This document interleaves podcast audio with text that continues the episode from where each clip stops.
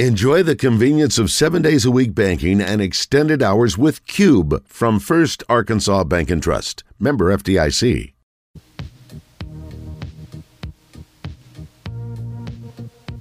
Welcome once again to me and DB, David Bazzel. I'm Randy Rainwater. What a last couple of weeks that we have experienced with Arkansas Razorback football. I doubt many have expected what we have seen so far. And certainly, David, as you go back over the first couple of ball games, without any question, the one thing that has prevailed from week one to week two was the offensive line. Yeah, that's right, Randy. It's uh, it's it was a concern after game one. 105 yards rushing, only 2.8 per carry for Rocket Sanders, and, and Coach Pittman sort of somewhat dismissed it, you know, and you know he he acknowledged it, but hey, we won the game, scored 56 points, and then we saw it again, game two. Uh, again, the inability to get a push up front. Uh, again, I saw this during two days, uh, or rather spring practice. Rather, I saw this with those young tackles. You got, you know, you, had, you lost three line, three starters from last year, two tackles. You got two redshirt freshmen that are really big and talented, but uh, but maybe not quite ready to be on that next level. And again, we're playing two teams that are not SEC teams, and we struggle with both. Uh, and so, obviously, more to break down on that. But yeah, definitely, we saw it again. It's not made up. They got an issue. David, when you break down each individual player, you see some pluses and you see some minuses. But the one thing that has probably disappointed me amongst everything is the lack of physicality. And that doesn't matter whether you're talking left tackle, left guard, center, right guard, right tackle, the lack of physicality. If you're wanting to be an SEC offensive line, you've got to be physical. Yeah, he he he mentioned that. He just said we're not physical. And you know, too, Randy, you know, his his demeanor, Sam Pittman's demeanor is a laid back coach. He's not a. I'm sure he'll. I've seen him get mad, but that's not his deal. And so you, you saw it last year, saw it this year, you saw it the other day where the team just doesn't have just have an edge to it, and you don't have a lot of team leaders that are getting in people's faces, and so you got a team that looks like they're looks like they're flat. So Randy, sometimes you may not be the greatest, but when you when you have energy and emotion and playing hard that makes up. Well, you had none of that, either one of them. And you know who looked like they were? Kent State. And so uh, I think that's a fair assessment. And, uh, you know, I, you know, Sam Pittman, we asked, I think we always ask, hey, what was halftime like? And I think his MO is to sort of be calm. Hey, let's get after him. But I tell you, you know, this, this team needs to have a fire lit underneath them. And I'm not sure, even though KJ's been around, he's not quite that vocal leader. And, you know, you don't have a Grant Morgan anymore. Uh, Bumper Pool's gone. I'm not sure with all the transfer portal guys, you have that guy on this team that that gets this team like a Clint Stoerner or uh, my, you know a guy like myself who's a team captain that's recognized, saying, "Man, come on, let's go." Didn't see that. Hadn't seen it yet. Sometimes, David, and and there are different styles of coaches. Not one style is 100% perfect, nor is another style 100% perfect. But there is always an edge, and you mentioned that a moment ago. There is an edge that has to be created, and whether or not you're Al Conover and you're throwing the chair through the window at War Memorial Stadium when Rice took on Arkansas, or whether it is a little bit of the of the Sam Pittman laid back. Not everyone's going to be a Houston Nutt who can give that that fiery pregame speech that gets everybody pumped and ready right. to go. In this case, don't you think there's got to be some fire that Sam has got to display? Uh, whether or not you know he kicks the door or, yeah. or whatever he does or needs to do, but there's got to be a fire. Now, you know, I used to joke, why don't you just get him out there and get into a big wrestling scrum right before the game with with your own kids? You know, to get everybody's blood flowing. Well, I think that's a fair question. You, you saw it last year. You didn't see that fire against Liberty. Uh, Missouri State, you struggled early. You're four, you only had 14 to six against a team that you're 30, almost a 40 point favorite. And you know he can just say, man, you know maybe we play down to our, uh, you know, our opponent. listen, that's that's what you're there to coach, and that's what your leadership on the football team should correct. And yeah, I think most people who watched that, it was snoozer. You remember if, if Antonio Grier didn't have that pick six, you know, it, it's uh, what's the score? It's basically seven to six at that point in the in the first half. So yeah, it's missing. It's obvious and it's sort of a snooze fest. So you one of the two has to do something. You got to have some players to do it, or you got to have your coaching staff do it. I wonder sometimes in in and the players do select the captains, but you sometimes wonder if it's almost better on the other hand for the coach to make that selection rather than the players. You want the players to lead, but you got to have leaders who will lead and not guys that it's not that they just want to be friends, but that's not their MO. They're they're not that kind of leader. Think about this: who who were the guys they took to uh, to the SEC media days? Landon Jackson. Mm-hmm. Uh, was it Rocket? And was mm-hmm. it KJ? Yes. I think those three. Yes, was anybody three. else? No, those three. Can I tell you, all those are very good football players, but they're not vocal. Nope. You know, at least Landon Jackson. Look, he, he played well the other day, but I'm not sure he's. I've seen him. You know, you know, seeing him on the sidelines. You know, you know, chirping to his players and teammates. I, I haven't seen that. You haven't heard anybody. Have you heard a coach talking about a leader on this team? Not once. Now, again, KJ's a leader because he's he's the star of the team. But but I don't think it's KJ's. If not, maybe he needs to be. Somebody needs to be going up and down the bench going, this is not, let's go get somebody's face because we're not seeing that anywhere. Right.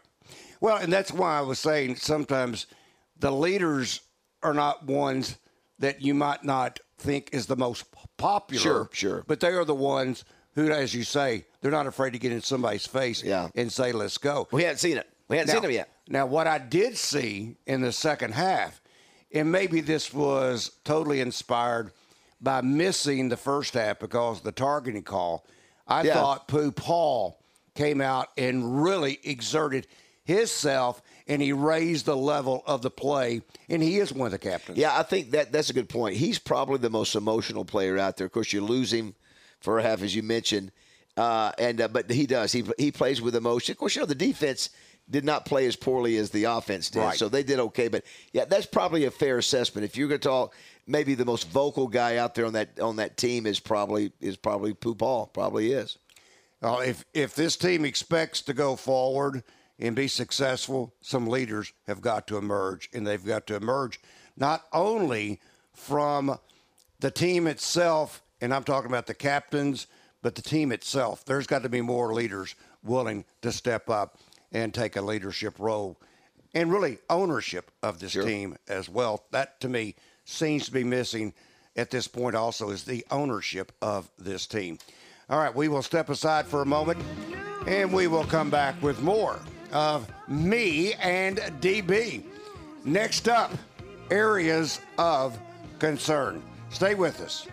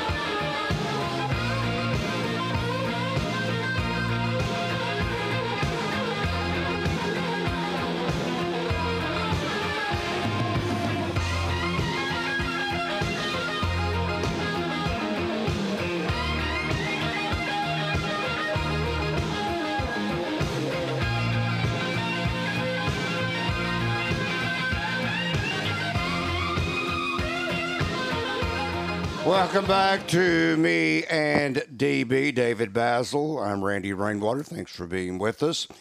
And David, two games in the book, two games against what we thought was less than what we think is Power Five competition. And um, okay, first game against uh, Western Carolina. Okay, that was okay. And uh, then definitely not what was expected against an opponent against Kent State. So that leads us now to concerns, but I also want to look at the positives. One positive that I saw if I'm a quarterback, my best friend is the offensive line. They got to take care of me. They got to keep me upright. They got to keep me clean.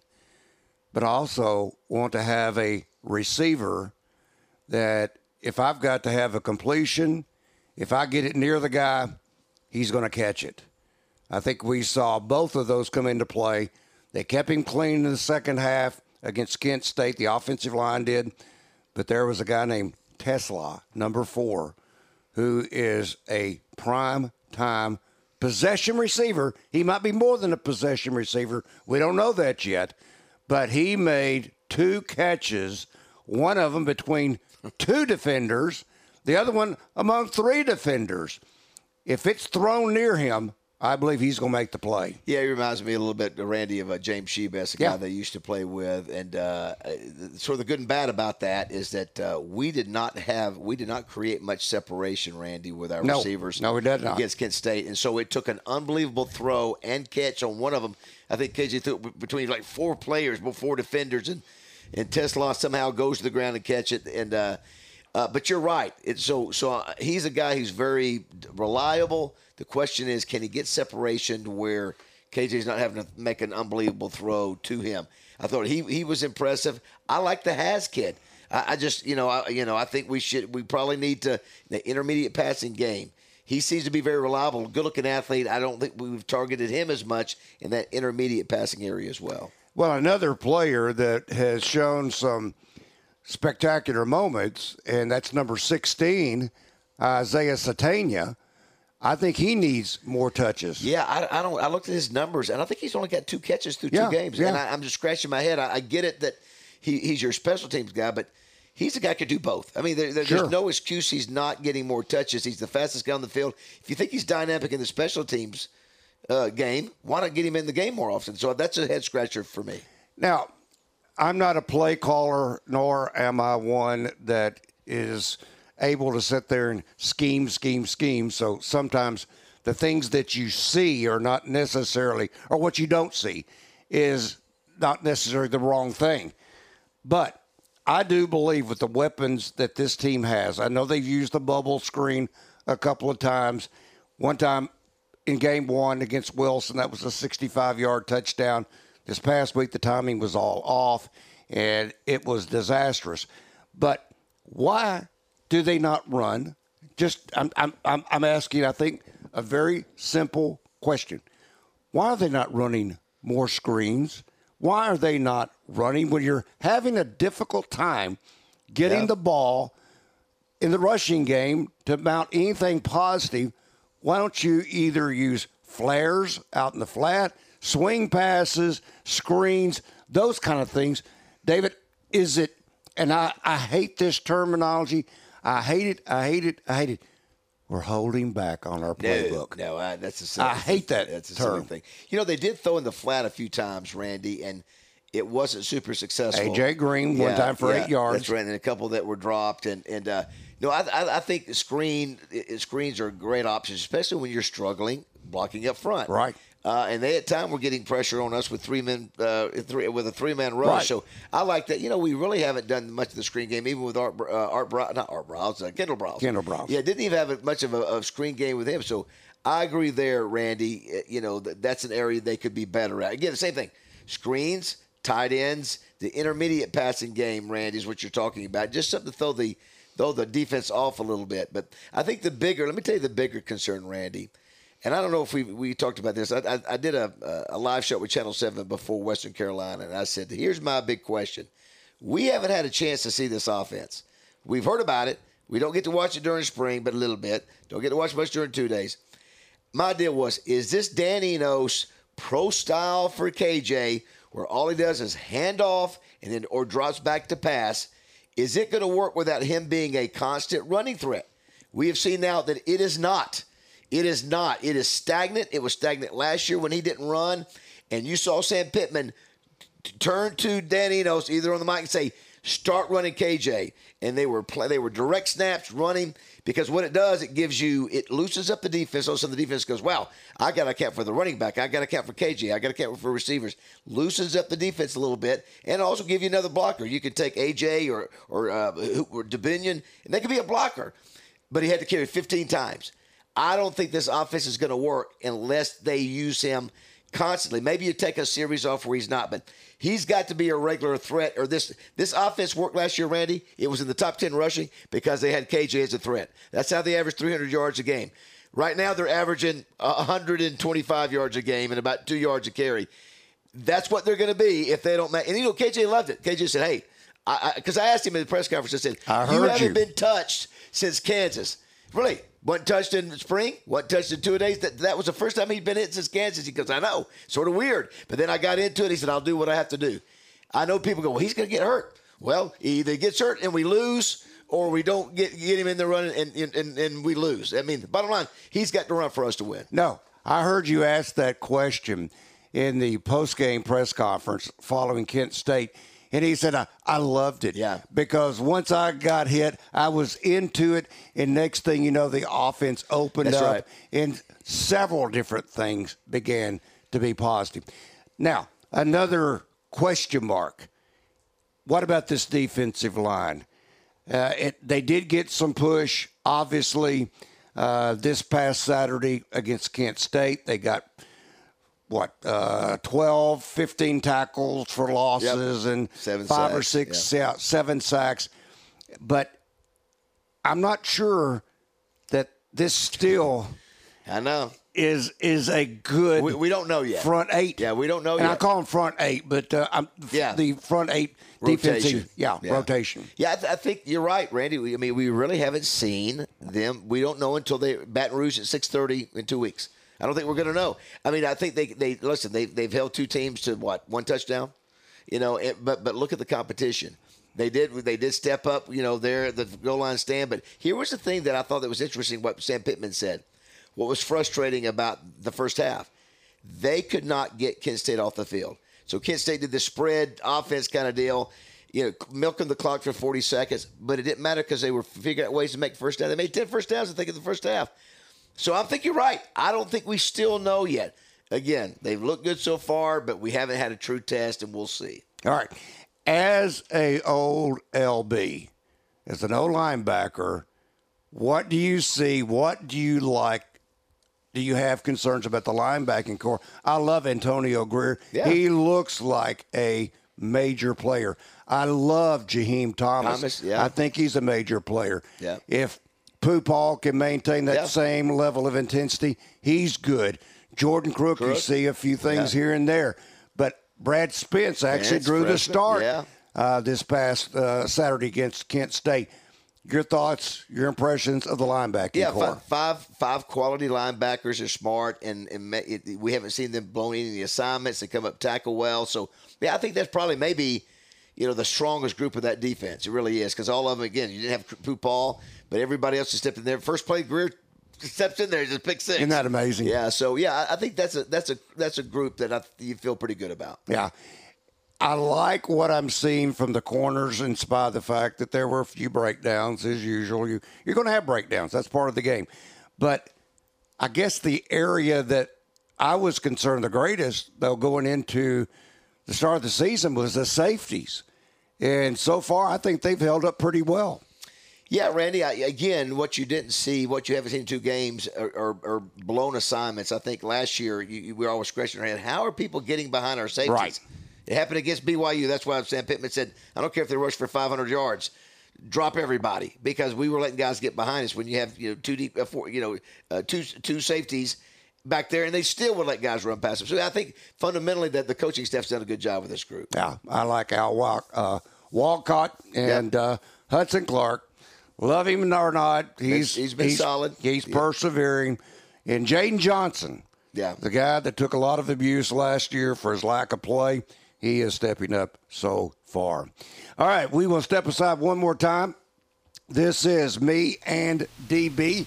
We shall come back in a moment and we will take a look at next week. In this case, it will be BYU and also a further look at the Southeastern Conference. There's been a few surprises so far.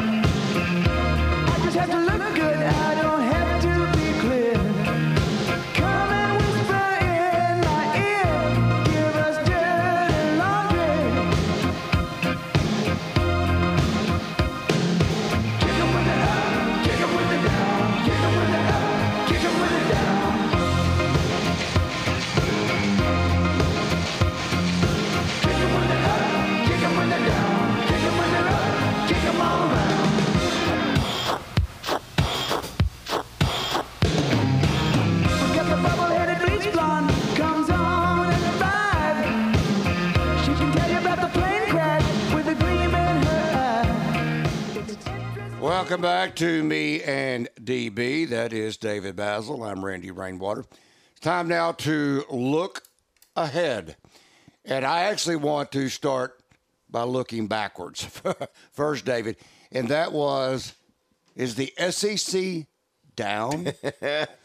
Well, Randy, I think you could, the only thing you say is yes. I mean, you take a look at what's happened in the first two weeks of the, uh, the season, whether it be Florida, South Carolina, Alabama. I think you know it's Arkansas, A&M. A and M. So I definitely don't think it was a, a good two to start first two weeks for sure.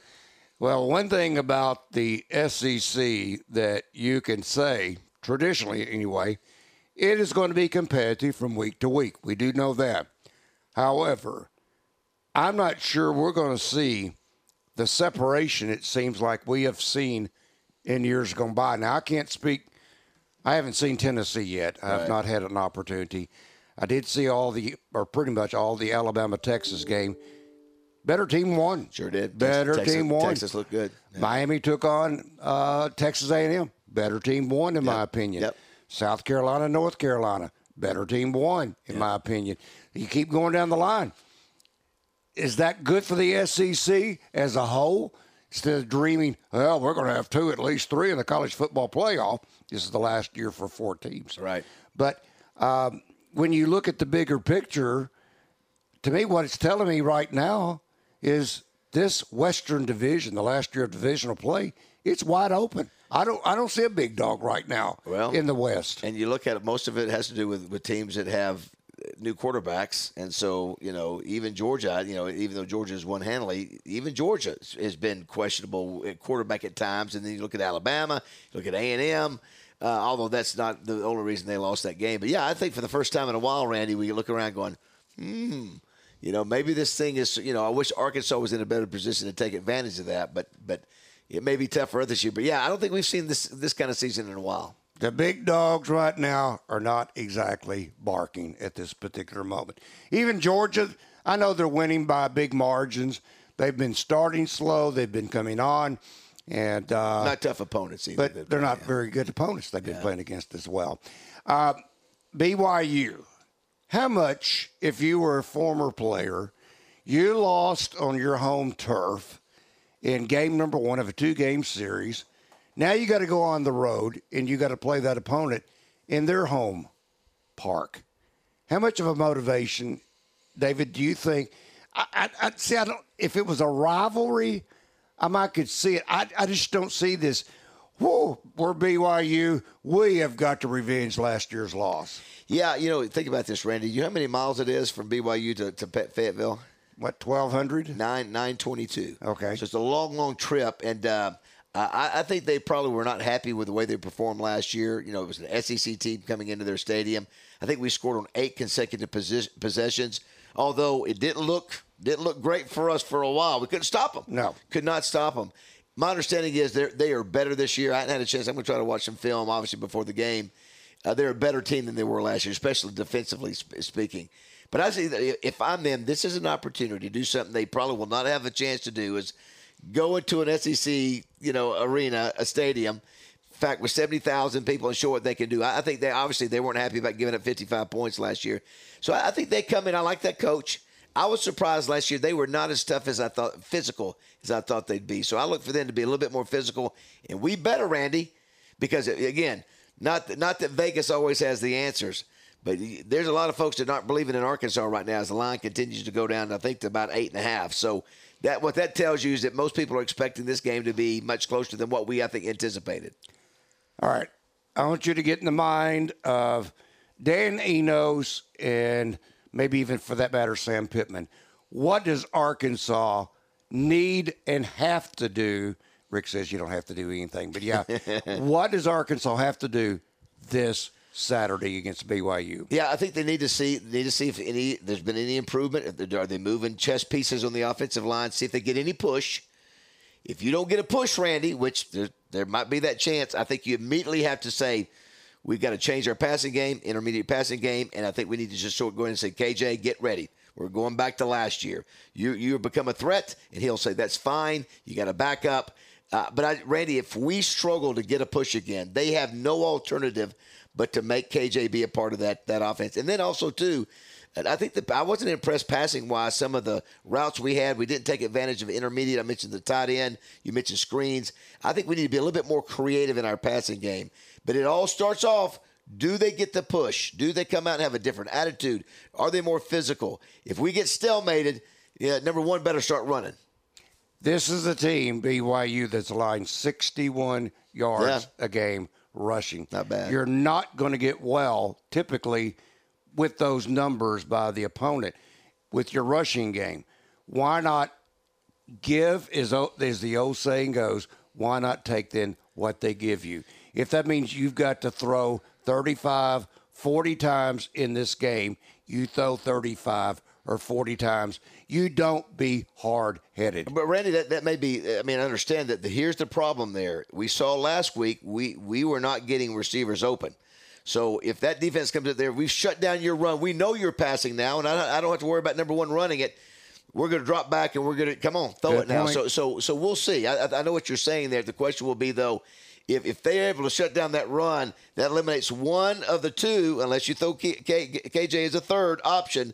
You eliminate half the offense, and now you're ready for the pass. So, and then we got somebody's got to get open. Somebody's got to be the star. You know, you mentioned uh, TeSlaa. You know, those guys have to get open more. They they need to have. But you saw people all over them last week, so we'll see. All right, one more counterpoint, then then we'll close it out, and that is get in the mind of Travis Williams, the defensive coordinator.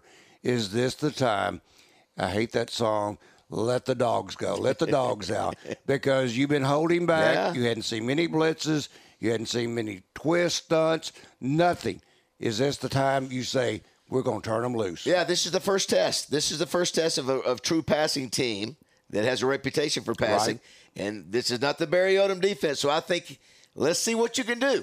Like I said, let's get after them. Let's see what that sa- Let's see what those corners and safeties have learned uh, under Williams so far, uh, and we'll see. I, I think they do, Randy. I think you, they, they talked about they're bringing pressure. I think we get to see it this week. Turn them dogs loose. That's all I can say. All right. That is it for DB and me. Actually, me and DB. We'll get that right one of these times. But uh, thanks for tuning in to this podcast. We come to you each and every week right here on your favorite podcast channel. For David Bazzel, I'm Randy Rainwater. So long, everybody.